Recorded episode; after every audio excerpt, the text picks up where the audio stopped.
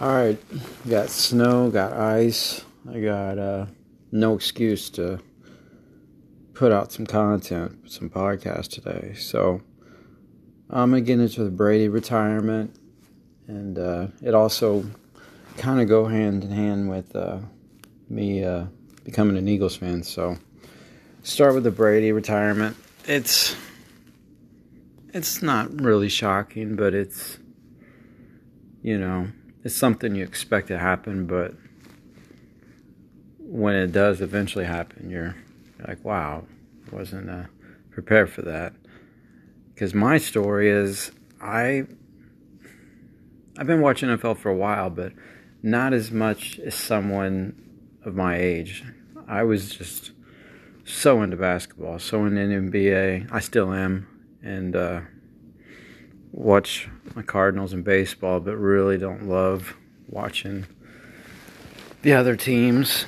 I've got into hockey about hmm, the past five or six years ago, but the NBA was my thing for a long time. You know, I always did play uh, the video games. I still like NFL Blitz, Madden. I think there was a Bill Walsh football. I'd have to ask my cousin about it. It was a really good football game on Super Nintendo that uh, my cousin Tim and I would play a lot. So I still liked, even though I didn't know what I'm doing, you know, didn't know the plays and stuff. But uh, yeah, I watched the Rams win the Super Bowl in 2000. I remember that vividly. I watched that with some uh, coworkers, and I was technically still on the clock. I just kind of break, lunch, if you will, and stopped by and just caught perfect timing actually. Caught uh, uh guess it was Eddie George, right? The I know we stopped him on not we, but St. Louis I claim. I'm two hours away, but I never claimed to be a Rams fan. But anyways, the Rams stopped him one yard short, right, to uh, win the Super Bowl on the goal line. So I yeah, I assume that was Eddie George. You see, I wasn't a I was a I wasn't even a casual. I watched that Super Bowl maybe in the background during like Thanksgiving, a couple because my family really didn't do a traditional get-togethers. They were just every few years we might have a get-together. It's usually just me, my mom, and my dad. So uh, I watched the Ravens, you know, in the Super Bowl because I just like going to bars at that point. This is 2001 or 2000, 2000 season leading into 2001. I would say 2001 is when I started watching NFL Sunday to Sunday, you know, not just the Super Bowls and like a casual person.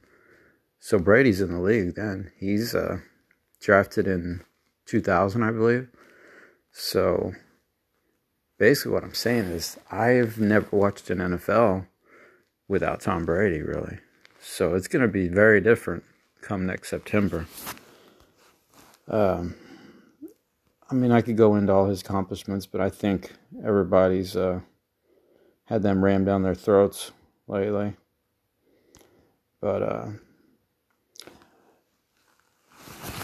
it's uh, it's really incredible, though, for someone in a 53 man team sport I know only 11 on the field, but 53 on the team for one person to dominate this much or be in a position of dominance. He's won 70, like 4% of the games he's played. It, that's just, it's just remarkable. It's unbelievable. And I know there is, you know, the cheating allegations, which they, it was proven they were cheating, obviously, because there was the Spygate was the second time they've been caught, but the Rams swore they were filming their practice. The Panthers. So I think Belichick's going to get more of that taint on the legacy than Brady, which rightfully so, in my opinion. I know he benefits from uh, knowing, hey, this team, you know, when they do this, they're shifting to this defense. You know, that's obviously helps, but I'm going to give Brady, you know, uh, pretty much a pass on it. Belichick, I don't, but I, and I do think Brady's more responsible for that success. You know, that's, I think on Undisputed they talk about that every week almost. It seemed like forever, but I'm not going to get into particulars. Brady this or that. I think it's way more him than Belichick, because obviously Belichick has a losing record without Brady, especially when you tack on last year or last two years actually. Yeah, he did two years in Tampa Bay. But uh, oh, I'm back. To, I will throw in one more thing with the cheating. They obviously were tipped a little bit on uh, my Super Bowl. When I say my, the Eagles and Patriots in 2005. Because the first half, I don't remember the exact yardage, which I should, since you know it's Eagles in the Super Bowl. But oh, they had uh, they had under 200 yards at half. Next half, they got like 300, you know. And Dawkins, who I take his word at the gospel, um, he said they got in a big dime formation, you know, which is safeties drops down into the linebacker spot, which it's rarely the free safety, but maybe it was him. I don't know because you know he's a can tackle, that's for sure. But uh, he said they did a formation. They never did all year, but the Patriots were ready for it. They had the perfect play to audible out to Maybe it was a, I don't know. Could have been a blitz, could have been this, could have been a zone blitz, or, but uh, he said they seemed ready for it and they've never did it before. But either way, incredible career, and it's gonna be very weird watching the NFL without him. And how this ties in being an Eagles fan is, like I said, I didn't really start watching in 2001. The Eagles fans call me a 2001er, and I have no problem with that. That's when I started watching, you know. But the difference between me and someone else is I'm 22 years old or 21, going on 22 in November, which is two months into the season. So that's pretty old to start watching football, 22 years old. So yeah, no football without Brady. And then, uh, but what really led to me being an Eagles fan, which I really don't get asked about that much actually, uh, is I played with them on Madden. You know, that was the team I picked. I liked at the time. I liked to run around with the quarterback, throw on the run, which is ironic because now I like playing with Brady and just standing there and I don't ever run. I just throw, you know. But anyways, love playing with the Eagles. Loved uh, the defense. Troy Vincent, Bobby Taylor, Dawkins, who's my favorite football player ever, and uh, Jeremiah Trotter, middle linebacker. Throwing to Chad Lewis at tight end and Thrash and Pinkston. And then, you know, following the team a bit and the fan base. And I was like, yeah, I fit in with these guys.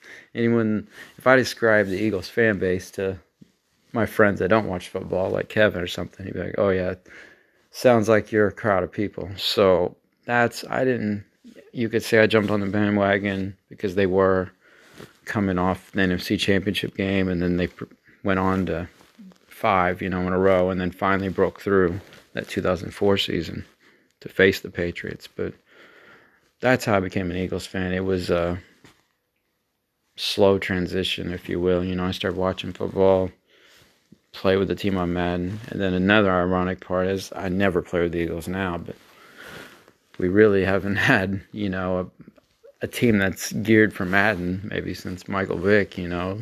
But anyways, that's how I became an Eagles fan and I've I haven't flipped, you know. So I've been an Eagles fan for 20 years now and it's sweet. I saw that Brady is a perfect 6 and 0 versus the Cowboys which I love, of course, since I hate the Cowboys. And then uh, the Eagles obviously beat Brady in Super Bowl 52, 41 33. So we've beat the GOAT, Tom Brady. He is the GOAT and uh, greatest of all time. And the Cowboys never beat him once. Big shock. But uh, yeah, I think if you ask me the thing that impressed me most about Brady, it's I guess to keep that drive, you know, 22 years when it's only been about what, maybe seven or eight where the quarterback, you know, you can't touch their head, you just touch their helmet. It's a flag, you know, CTE.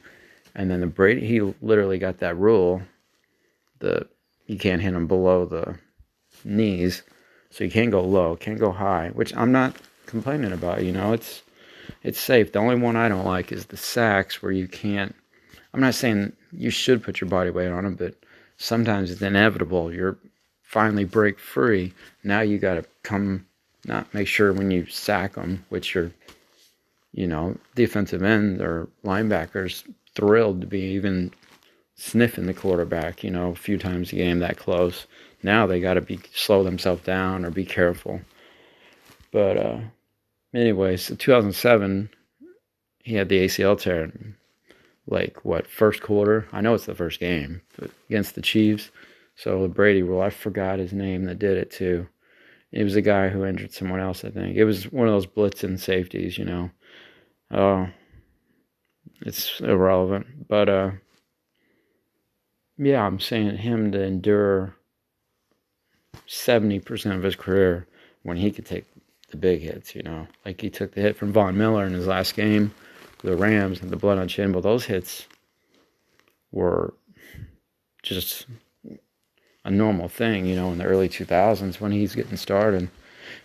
And then, you know, he really evolved too. He was, he started off as like the game manager but and I don't mean that disrespectful way. I mean it. He's the game manager, but then he makes the big throw on third down. It's now it's third and eight, and you gotta. There's no more managing. You got to find the guy, you know, and not take the sack or fumble or throw a pick. But when he started, so he's always able to do that. But when he uh, really kicked in gear was that 2007 season. Yes, I misspoke. I think it was. Uh, I think that was 2009 season, wasn't it? 2009. Or is that 2009? Ah, no, it was 07, the 50 touchdown season. It was the season right after that, so 2008 or 2009. But uh, that's when he took the hit, uh, and then they made it where you can't hit the quarterback low. But yeah, endurance, you know, just him and Favre and Favre really, because Favre really didn't get any of those any years of the. Uh, can't hit the quarterback really. So his endurance, and then uh, back to me being an Eagles fan. Uh, yeah, still, uh, still haven't flipped on that. And shockingly, yeah, no one accused me of jumping on the bandwagon and made some great friends, my groups, and just on Facebook in general. And uh, seemed we had something else. I've I've been prepping for NBA all day. I should have been prepping more for this, but congrats to Tom. And uh, he's somebody, you know. I think I mentioned Anthony when he was on one time. I go, "You're, you and your friends will be talking about him. He's going to be a legend because he's who's going to play. Yeah, they're going to make it. They might make it 20 games, and it'll be easier to rack up the yards. But there's not going to be a quarterback. I don't think play 22 years. Uh, but maybe there will be. But either way, his win percentage isn't going to be that high. It's just ridiculous. So, a little bit of overstepping the boundaries. You could film. What is it? You film up in the stands, right? But you can't film sideline to sideline and get the signs and the signals from the coordinators. I know they're doing it through headsets now, but back then they weren't. Or they weren't doing all of it. So, I'm not trying to disparage Brady. I'm just saying it's going to follow him a bit. You know, I mean, he's the greatest quarterback of all time and one of the greatest football players. That's tough to define, the greatest football player, but he's definitely the greatest quarterback. And I'm always going to be an Eagles fan.